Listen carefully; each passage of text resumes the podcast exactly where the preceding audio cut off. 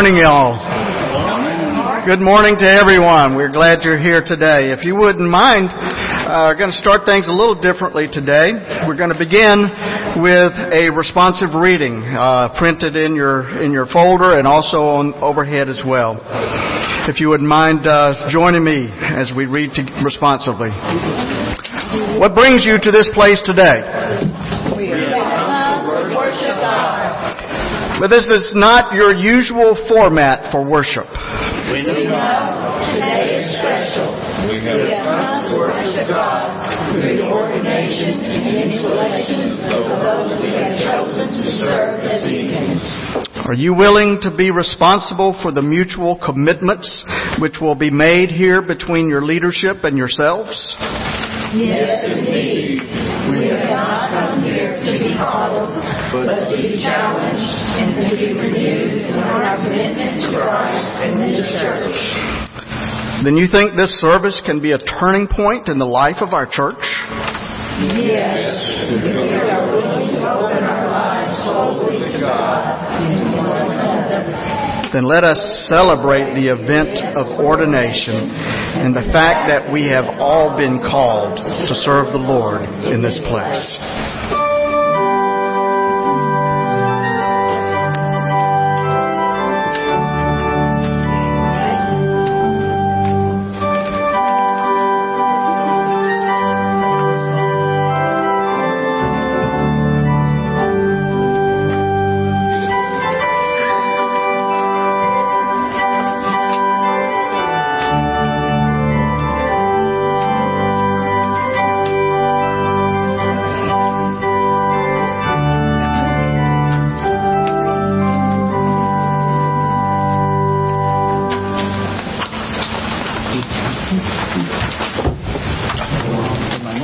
Good morning, everyone. We are so glad that you are here today, that you have joined us this morning. It's a, a special day because we are uh, ordaining four new deacons to the deacon ministry today. Kirk Haynes and Rachel Hobson and Brittany Smith and Connie Hogberg. And uh, we are so happy for them and so happy that uh, uh, our church has called them out to be serving as deacons. And so this, this, this day is kind of surrounded by them and we're glad for you and, and offer God's blessings upon you. And we're glad that you have joined us today uh, for this special day. And, and we welcome you, everyone, and we welcome our guests especially. We have a number of guests that are here, uh, probably some because of this um, this special day. And so we welcome you and and want you to know that uh, you're very special for us. Let me remind everyone of the attendance sheet on each row. Uh, there's a little uh, red folder there. If you wouldn't mind taking that and uh, filling it out with the information uh, that you feel comfortable giving to us, we would certainly appreciate that and pass it down the row so others can fill it out as well. We, we would appreciate that. Uh, several announcements that I want to call to your attention, beginning with right after this worship service. We will be having lunch. We have the table set up here and and and, and the back, and I think Mary uh, will be bringing us instructions in a little bit after the service as to what we need to do. Uh, but please, everyone, stay for lunch today. As as Chris said a little while ago, if if anybody goes home, home hungry today, it's your own fault. Uh, so, also, um, uh, several things we have coming up on Wednesday. Wednesday is Ash Wednesday. I know it's it's Valentine's Day, but it's also Ash Wednesday. And um, we, for the past several years, we have been joining with Zion UCC and First Christian Church to celebrate some of these uh, special days in the church calendar, and we're going to be doing that again this year. Uh, this year, we will be celebrating uh, Ash Wednesday at Zion UCC at 5:30 that in the evening, and so we invite you to to put that on your calendar and to be be there for uh, for that service. And uh, and of course that begins the season of Lent, and so the Lenten lunches will begin uh, the week after that on um, uh, February 21st at First Christian Church, and then the next week on February the 28th we will be hosting the Lenten lunch. And Chris, I think you have some instructions from Lana. He he he gave me some numbers a little while ago. I said, "You you do it." We're hosting the Lenten luncheon on the 28th, Wednesday at noon. So if you're a worker, it's Tuesday the 27th at 9 for prep. And then on the day of the luncheon, get here 20 minutes early if you're a worker. We don't need any volunteers. Those that are working have already been drafted. You'll be contacted about to remind you about coming on Tuesday the 27th at 9 and then 20 minutes before on Wednesday the 28th. Thanks. Got all that?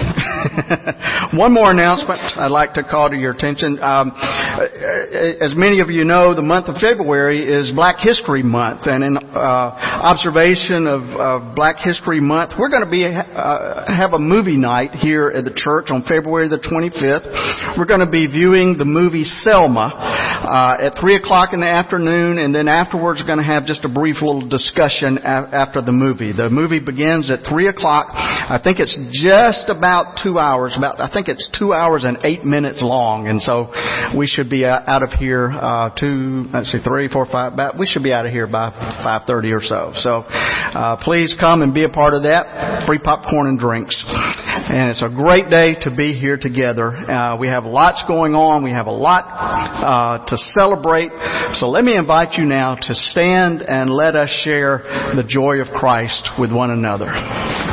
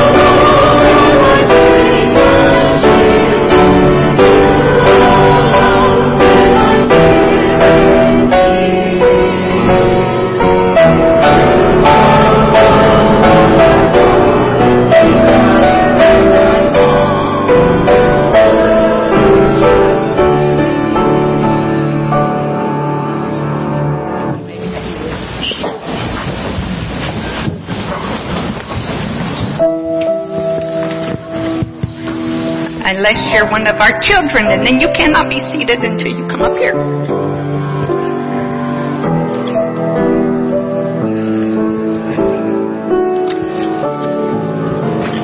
Good morning. I'm Mary Rye. I sit up there a lot. Y'all doing okay? Good. Today, as you have figured it out, is deacon ordination. And the four people that we are, we will or, ordinate, ordain, ordain, are sitting right over there. Kirk Haynes, wave Kirk, because we don't know you amongst all the women. Kirk Haynes, Rachel Hobson, Connie Hogberg, and Brittany Smith. We believe that there are folks in this congregation that have the gifts that it takes to be a deacon. Now, a deacon helps take care of families in our church. They help make important decisions for the congregation, for the ministries that we do and the direction that we go. It's a pretty big thing. The Bible says that each of us are given gifts to help the church, spiritual gifts. Um, we realize that we need special gifts that God has given us, and they have, and God has given these four people some very special gifts. Kirk and Rachel and Connie and Brittany.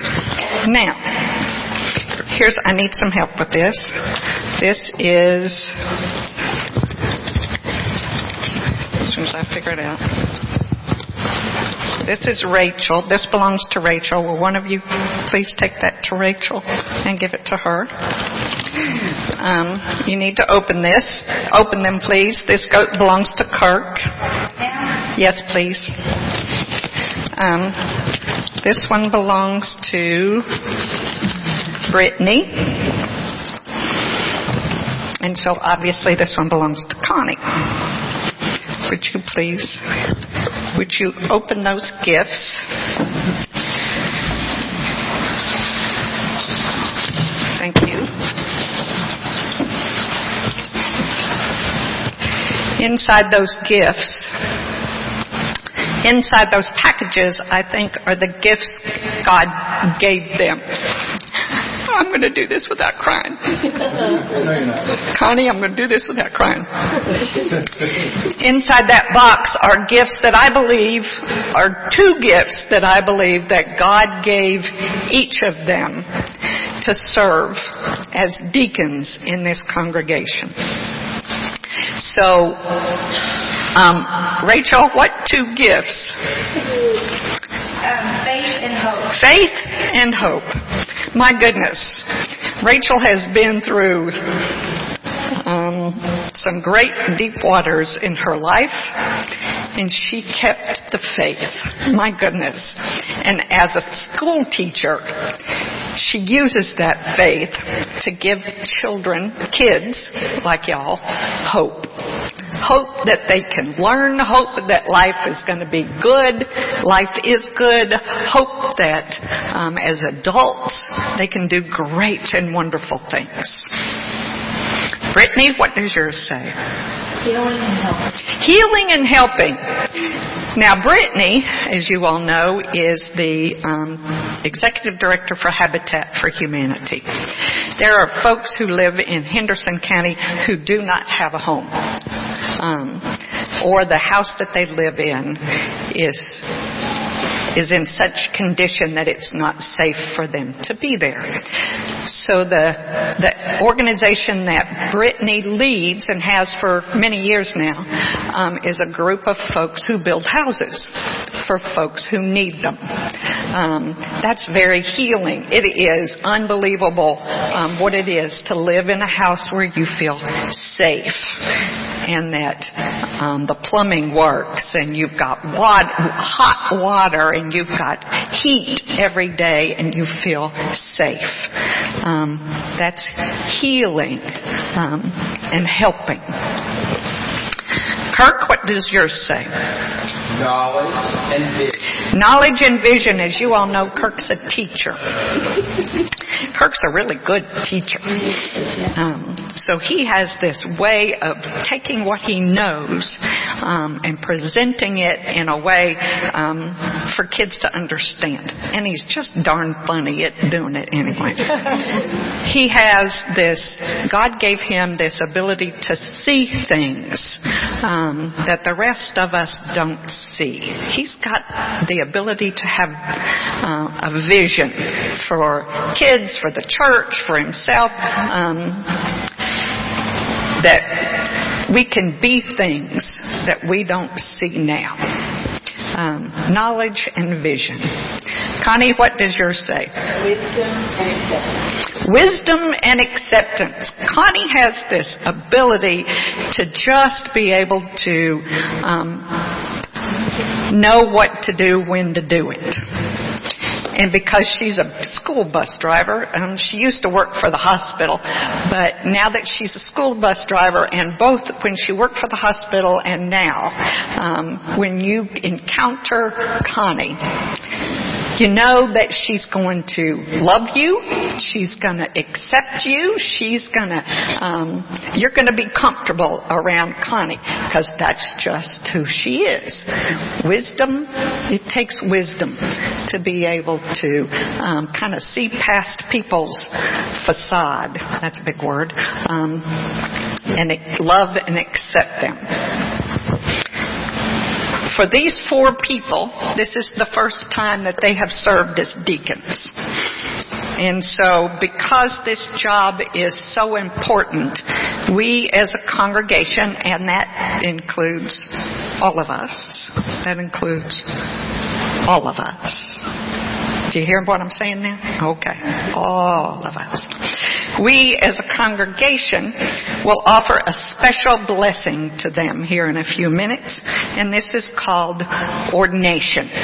Um, when we offer our blessings to Kirk and Connie and Rachel and Brittany, we will come, they will come and sit in these chairs. We will come and we will either put hands on their head or on their shoulders, or you can hold their hands um, and offer them a very special blessing. A blessing is like a prayer. And in that prayer, you can ask God to guide them. You can ask, you can whisper in their ear or say to their face and ask God to guide them. Um, you can ask God to continue giving them wisdom to, to know how to um, direct us. You can tell them that you love them. Um, you can hug them. You can, don't have to say anything. You can just put your hands on their shoulders or on their heads or hold their hands, um, and you don't have to say anything. You can tell them that you will pray for them, um, that you love them. You can say thank you for being willing to serve God in this way. Or little, you can just give them a hug. Um, God calls all of us to do ministry. God has called these four, um, and those four have said yes to God that they will serve. That they will serve God by being deacons in this church and help taking care of us and the direction that we will go. So let's pray together.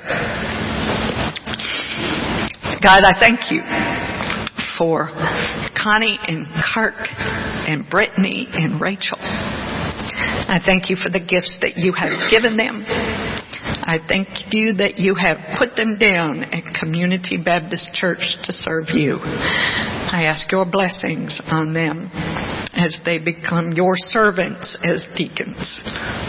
Lead them and guide them. Thank you for blessing us through them. So we lift them to you, O oh God, in the sweet name of Jesus. Amen.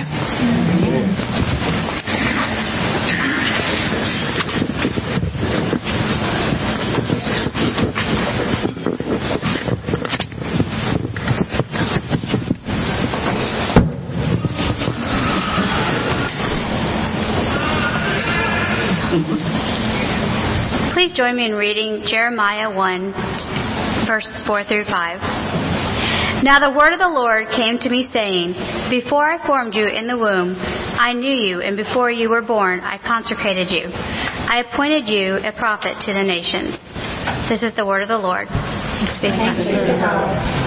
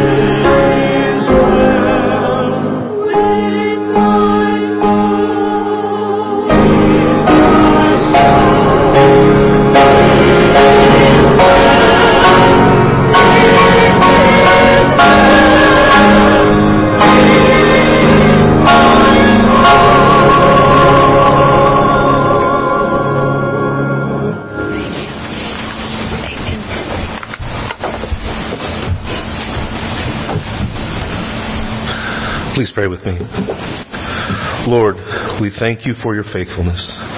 We thank you that we can always trust in you. You are an abundant God, and out of your great mercy, you have given us so much. We give you this offering today. With it, we worship you and give our whole selves to you. Please now take it and use it for your kingdom and your glory. Extend and multiply its reach and influence as we pray. May it be a great blessing to many. We ask all this in the powerful name of Jesus. Amen. Amen.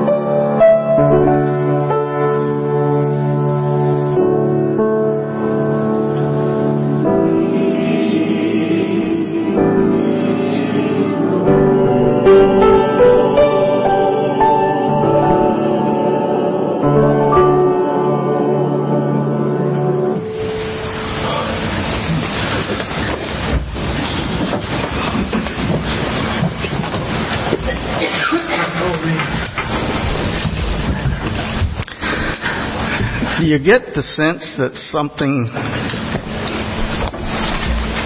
important is happening today? Something very good. Lead me, Lord, and I will follow. You have called me, and I will answer. You know, if we pray that prayer, God will call.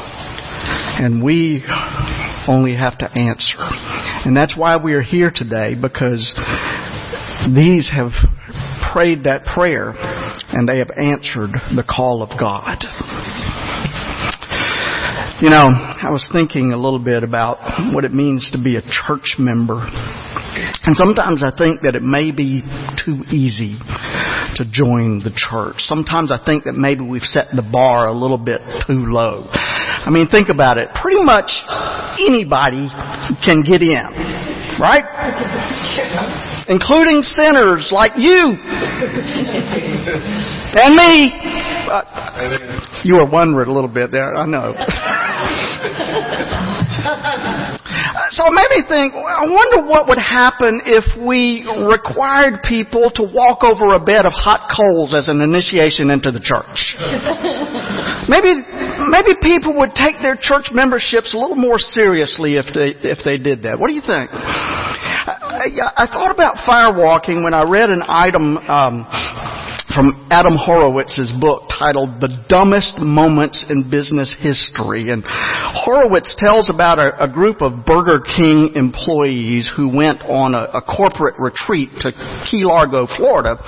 And the trip was supposed to be a, a team building exercise for its marketing uh, department. And the highlight of the training was a firewalking exercise.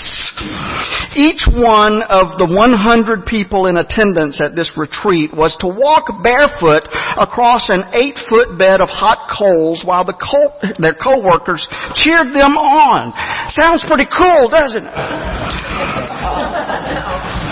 Well, unfortunately things didn't turn out quite the way they expected. You see, a dozen or so participants ended up with first and second degree burns, and one of their coworkers ended up in the hospital.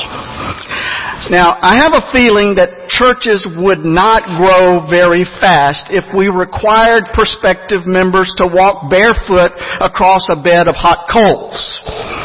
And that's why we've reserved that for deacon ordination. Meet you in the back after the service. Now, I, I mentioned the, the firewalking in order to deal with a larger subject, and that is, what does it take to motivate people? And something motivated those people to do that. I don't know. But uh, the subject I want to deal with is, what does it take to motivate people. And most of us have seen millions of dollars of uh, worth of motivational books and tapes and videos and seminars that, that have grappled with this very question of motivation. So if you have an answer for it, you could probably be rich. But the question that I want us to deal with today is how can I motivate myself to do the things that I know I ought to do? Well, this is an ordination sermon for Kirk Haynes and Rachel Hobson and Connie Hochberg and Brittany Smith. Because Kirk and Rachel and Connie and Brittany have answered the call of God and, and they've answered the call of their church to become a deacon. And sometimes that can be really tough. It can be really tough, a tough job. Because your main responsibility as a deacon is to, is to keep up with and to, and to minister to the families that you have been assigned in, in our church. And sometimes it may be difficult. Sometimes it may be hard to motivate yourself to pick up that telephone or to make that visit or to check in on that family. And quite frankly, there may be something else that you'd rather be doing. So this morning, I want us to deal with a young man in the Old Testament who was highly motivated and see if we can learn something from him that will help us to motivate us in our own lives and in our own ministries. His name was Jeremiah. And Jeremiah was a prophet. And I know that comes to us as a surprise to some of you. I know some of you probably think that Jeremiah was a bullfrog.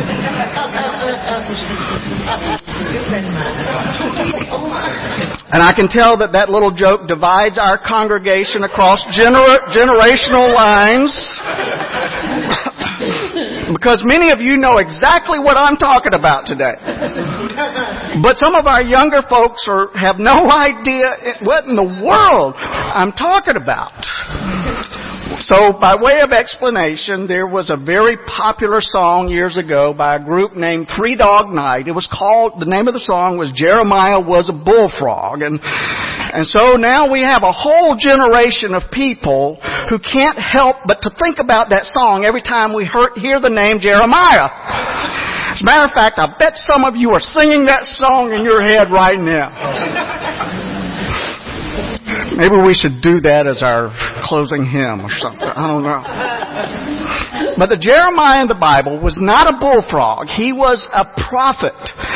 And he was, he was only a teenager when God came to him and told him, I want you to prophesy. Well, Jeremiah didn't want to do that. He said, I don't know how. I don't know how to speak. I'm just a boy. But God assured Jeremiah that God would put God's own words in Jeremiah's mouth and make him a prophet to the nations. And he, and God did exactly that. But things didn't go very well for Jeremiah.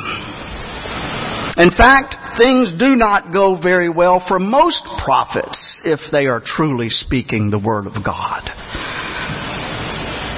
Tends to get us in trouble sometimes. Jeremiah is known as the broken-hearted prophet because the people of Israel rejected his message, re- rejected his words. They ridiculed him. They taunted him. They threw him in jail. At one point, they, he was thrown into a pit and left there to die. Some believe that Jeremiah was murdered in Egypt by some people who didn't like what he had to say. And yet, right up until the time of his death, Jeremiah persisted in doing what God wanted him to do. Jeremiah was true to his mission. And that's why Jeremiah was such a good example of motivation for Kirk and Connie and Brittany and, and Rachel. And indeed for all of us who need a little motivation to do what we've been called to do in our lives. But what was it that kept him going when, when his work was resisted? Well, first of all, Jeremiah had a strong sense of God in his life. Listen to the words from our lesson again. The word of the Lord came to me saying, Before I formed you in the womb, I knew you. Before you were born, I set you apart. I appointed you as a prophet to the nations. Jeremiah had a strong sense of God in his life, and, and it was that strong sense of God's presence that kept him going and kept him doing what seemed to be impossible under the most difficult of circumstances. So, do you have that kind of consciousness of God's presence in your life today?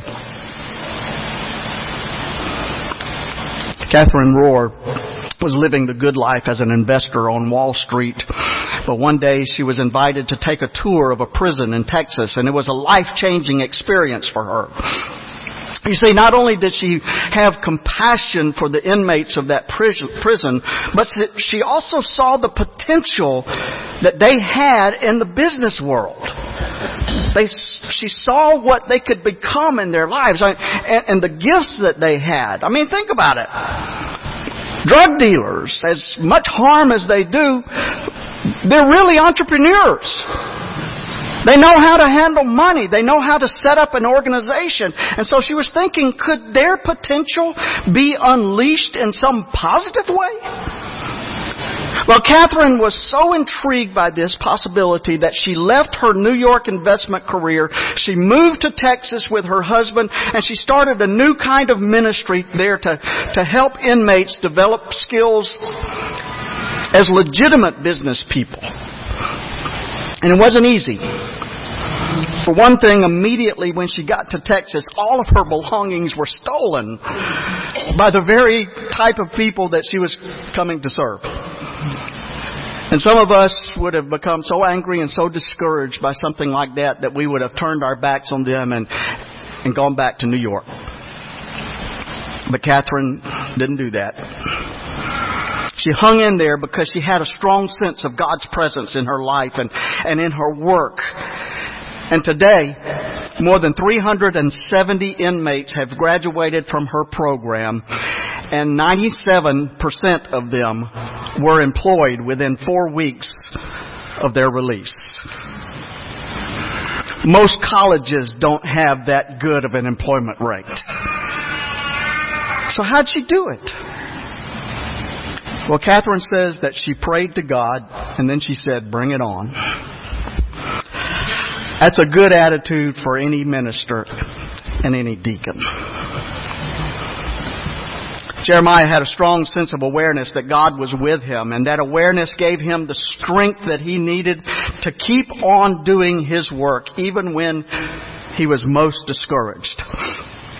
Secondly, Jeremiah knew that he had been set apart. And that's what we are doing for you today, Kirk and Brittany and Connie and Rachel. The very definition of ordination is to set someone apart for a particular ministry. And we are ordaining you. We are setting you apart today to the deacon ministry. Listen again to Jeremiah's words. The word of the Lord came to me saying, Before I formed you in the womb, I knew you. Before you were born, I set you apart. But what does that mean to be set apart? Well, have you ever heard the phrase, he or she marches to the beat of a different drummer? You ever heard that? Uh, the, the term is, is usually used in a negative way. It, it means that someone's out of step with the, the rest of society. And, and you know, we are a very conformist society, aren't we? I mean, nobody wants to be thought of as different. We want to make sure that if, if wide ties are in style, we want to wear a wide tie. And if thin ties, skinny ties are in style, we want to wear a skinny tie, a narrow tie. And, and usually this is a rare, a, a, a rather harmless game that we play. But sometimes we can get into trouble with this. Woody Allen once told a story on himself. He said that um, he's afraid of doctors, and he's also extremely tight with money. He said years ago he started to suffer from headaches, and the headaches eventually became so bad that he forced himself to go see a doctor. And after he was examined, his doctor informed him that he needed to have several thousand dollars worth of tests. And that was enough to send Woody running. And then Woody remembered that he had an old friend named Billy who also suffered with headaches. And so he, was thinking that maybe he could learn from Billy how Billy cured his headaches without going through all this hassle and all this expense of going through all those tests. And so he called his old friend Billy, and Billy's mother answered the phone. And she informed Woody that Billy was dead. Well, Woody immediately dropped the phone and, and, and he, he immediately made appointments for all of those expensive tests and that the doctor had ordered. And two weeks later, he, and thousands of dollars later, he, he met with the doctor and was relieved to find out that there was nothing seriously wrong with him. And so Woody called Billy's mom to apologize for his phone call and to say that he was sorry that he had hung up on her. And he explained that he had been just really upset because he had been suffering with the same kinds of headaches that had killed Billy. And suddenly Billy's mom said, Oh no. Billy's headaches didn't kill him. Billy was hit by a truck.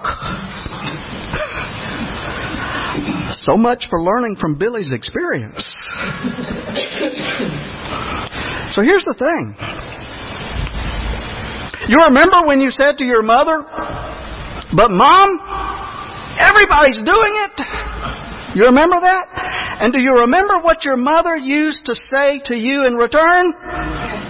If everybody was jumping off a cliff, would you jump off too? The point is that the crowd can be wrong. And the crowd was wrong in Jeremiah's day. They were turning their backs on God and they were, were refusing to take God seriously. And so Jeremiah confronted them about it. And we all need to know that we are living in a society that's moving away from God. And I know that there are a lot of churches in our country and millions of people still make their way to those churches every year. But every year, the number of those people who call them, themselves Christians is a smaller number than the year before, a smaller percentage than the year before. And our society is becoming basically hostile to anything religious. And you know what? Sometimes it's for good reason. Sometimes it's our fault. Because unfortunately, many Christians very publicly show their uglier side rather than demonstrating the love and the acceptance that Jesus Christ lived in his life and has taught us to live as well. And that has had a terrible effect on society's perception of the church and of God. And so I believe that God that uh, God is looking for people like Connie and Kirk and Brittany and Rachel who are willing to be set apart.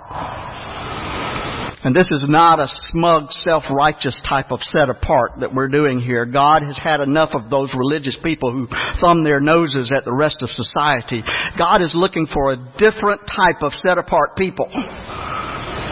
People like you people who have a servant mentality, who want to improve society in the name of Jesus. And frankly, that's what the word deacon really means. A deacon is a servant. That's the definition of the word. And God wants people like you who have been set apart, set aside to serve the Lord and to serve God's church. And then finally, Jeremiah lived a purpose driven life. Rick Warren wrote a best selling book uh, with that title many years ago, and some of you probably have read that book. Was, many people did. But do you remember what how the how the book begins, what the very first words are in the book. The very first words in that book are, "It's not about you." It's not about you. Well, Jeremiah knew that it was not about him either. And Brittany and Rachel and Kirk and Connie, it's not about you either. It's not about me or anybody else here. It's about God and the work that God has called us to do. God had work for Jeremiah to do and it was hard work. And it was dirty work sometimes. And it was unrewarding work. And it was thankless work. But because God had called him to the task, Jeremiah did what needed to be done. And God is looking for people just like that who are, who are willing to do whatever needs to be done, no matter what. Among the prisoners at Buchenwald concentration camp, there was a group of Jewish doctors, and these doctors were treated just like, just like everybody else. They got up at four o'clock in the morning just like everybody else. They stood for roll call in the, in the freezing cold just like everybody else. They went out and they worked on the roads just like everybody else. And when it was dark, they were brought in just like everybody else and given a, a cup of cold, thin soup that barely nourished their bodies. But then when everybody else went to sleep, those doctors would gather at the back of their bar- barracks and they would talk. They stimulated each other's minds. They talked about cases. They talked about situations among their fellow prisoners and how they might treat them if they had the right medicine. And they kept challenging each other. And finally they stopped talking and they started acting. They started doing something. They secured items from here and there. They bribed the, the guards so that they could bring in some supplies and they examined their, their fellow prisoners. They helped them as much as they could. And they knew that just like every other prisoner there, their only reward would be death in a gas chamber. And yet they kept doing it. They continued to do the work of God by ministering to their fellow prisoners. And I know that most of us will never live under those kinds of conditions. At least I hope not. Most of us will never really suffer for our faith, and many of us, um, however, many of us may be in situations in which we're not appreciated, even though we're doing the best we can. And maybe society's turning its back on the church. And maybe, and that makes it harder and harder for us to do our work. But Rachel and Brittany and Kirk and Connie, you need to know this. God sees your efforts. God sees your efforts. Even though others may not, and maybe they don't appreciate it.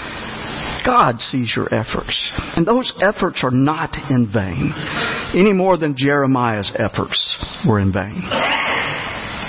And so to all of you, and especially to these candidates for deacon, as you begin this important work of God, I say this. Hang in there. Hang in there. It will mostly be a wonderful blessing. It really will be. But you're going to have some frustrating times as well. And you probably won't have a book of the Bible named after you. but your name is written in the Lamb's Book of Life. And just like Jeremiah, before you were even born, God set you apart for God's service. So hang in there. Do what you know needs to be done. And know that God is with you and will never, ever, ever let you down. Amen. We've come to a very important part of our service, and that is the ordination. This is what everything's been leading up to today. And that is the ordination of these four men and women to this position of deacon. So I'll ask the four of you to take your seats here in the front. Here's what's about to happen. We're, uh, you will see that we have a, a separate sheet from our uh, bulletin, and that is the the ordination service uh, for our deacons.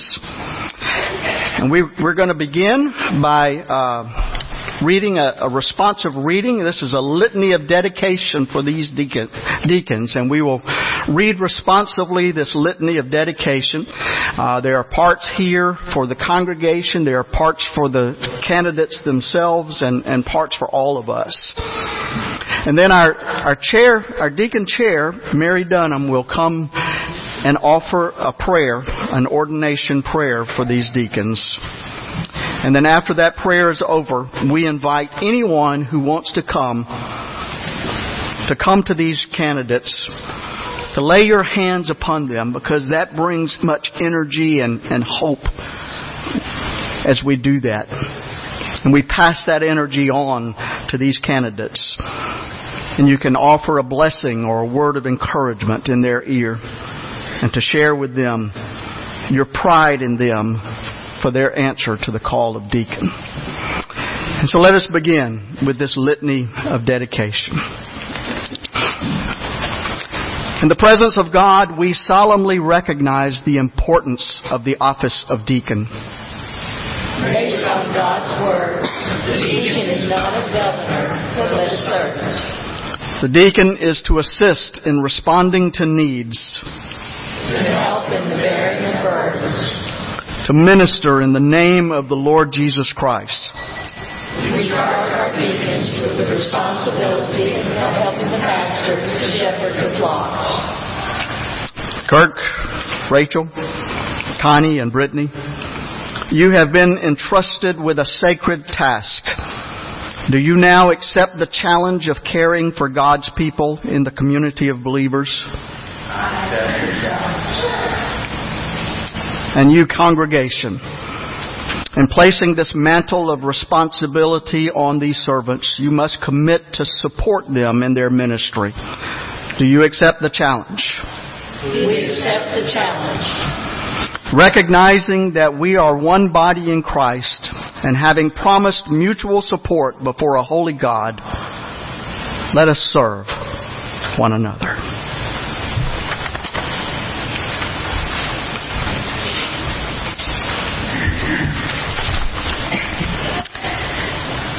Please pray with me. Precious loving God, you are with us today. You helped us select our four new deacons, our servants, for our church. We know we are all servants here, and we are all ministers. We are not worthy. However, you guide us, and for that, we love you, we praise you. God will help you. We will help you respond to the needs of others. We will serve those in our community needing to be led to you. God, we will lift burdens from each other in their times of need. Lord, we pray for Kirk, a born leader who serves those middle school students, an incredible son, Johnny, a loving brother, Unc to Jackson and Haney, and friend to many. Lord, we pray for Rachel, a loving teacher to her students, a cherished daughter to Mark and Nora, who realizes we all do, that Rachel it's a miracle of your love. She's a caring sister, a loving aunt, and of course, friend to many. We pray for Connie, a loving wife, mother, granddaughter, and sister, a nurse, and Lord, a loving bus driver for her babies. She serves you every weekday morning with your beautiful, precious preschoolers. And of course, a great friend to many, Lord. We pray for Brittany, loving daughter of John and Christine, brother to Caleb, and granddaughter to Jerry and Phil, who is no doubt grinning from ear to ear in heaven. Loving wife to Andrew, and mother of Everett, and of course, a friend to many. We pray for all of our deacons, those before, those now. We're here to serve you, Lord. Precious God, we ask your prayer, and we ask all these things in your name. Amen.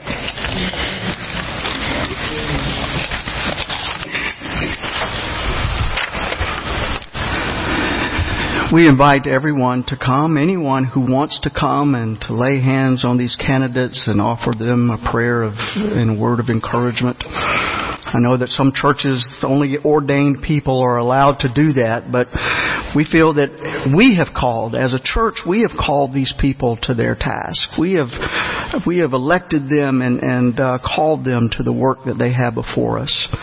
And so we invite all to come to lay hands on them and to share with them uh, your expectations and your blessings for them. So, would you come? Church members, family, friends, all are invited to come and pray for them. Would you come? What a great day. Yeah. Do that.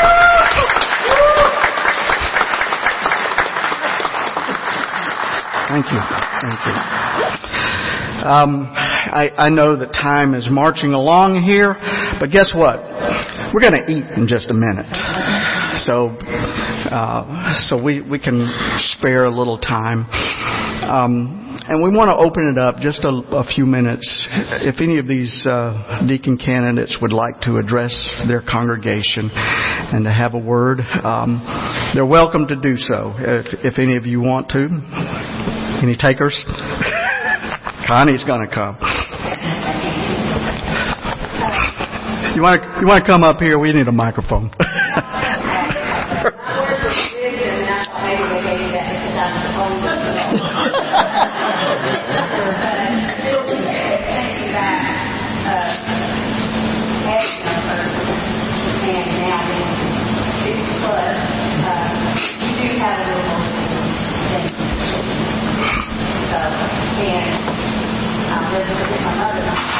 talking about, you being older and knowing a little more now, there's no, and when I was young, had, you know,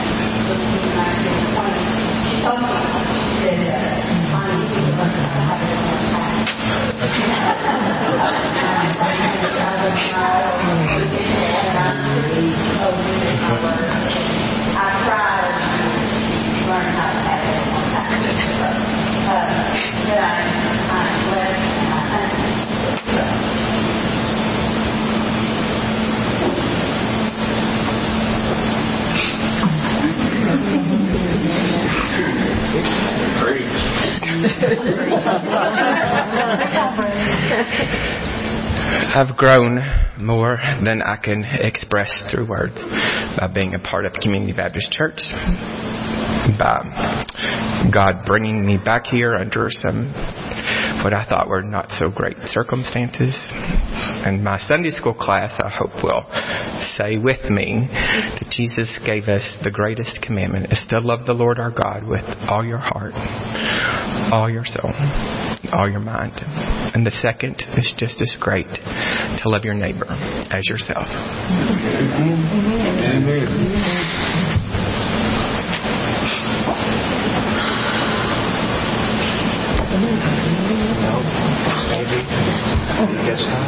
No other takers? Brittany? Brittany's not going to say anything? uh, we uh, we're, we're going to have our closing hymn in just a moment, and then our benediction, and then uh, join in fellowship around the table. Mary, I think there are some special instructions for lunch, so uh, kind of like with Chris, I said, Mary, you do it. Obviously, this is uh, Rachel and Brittany and Connie and Kurt's special day. So as soon as we're finished here, we want you and all your family to get in line first, obviously. Now that means immediate family. No, I'm kidding. Uh, there's two things we do here at church. Family? No, you're not. No, no. Uh, the, the two things we do the most, we cry and we eat. So you all get your families first and you go in line first and we'll follow in behind you. And let us sing together, closing in our song, Guide My Feet.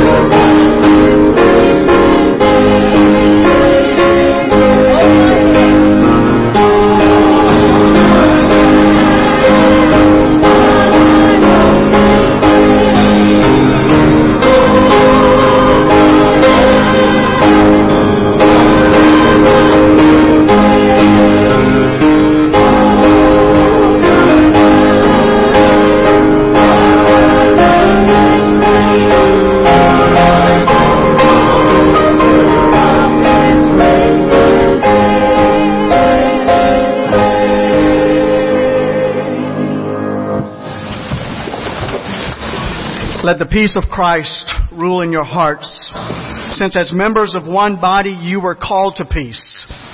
Let the word of Christ dwell in you richly, and whatever you do, do in word or deed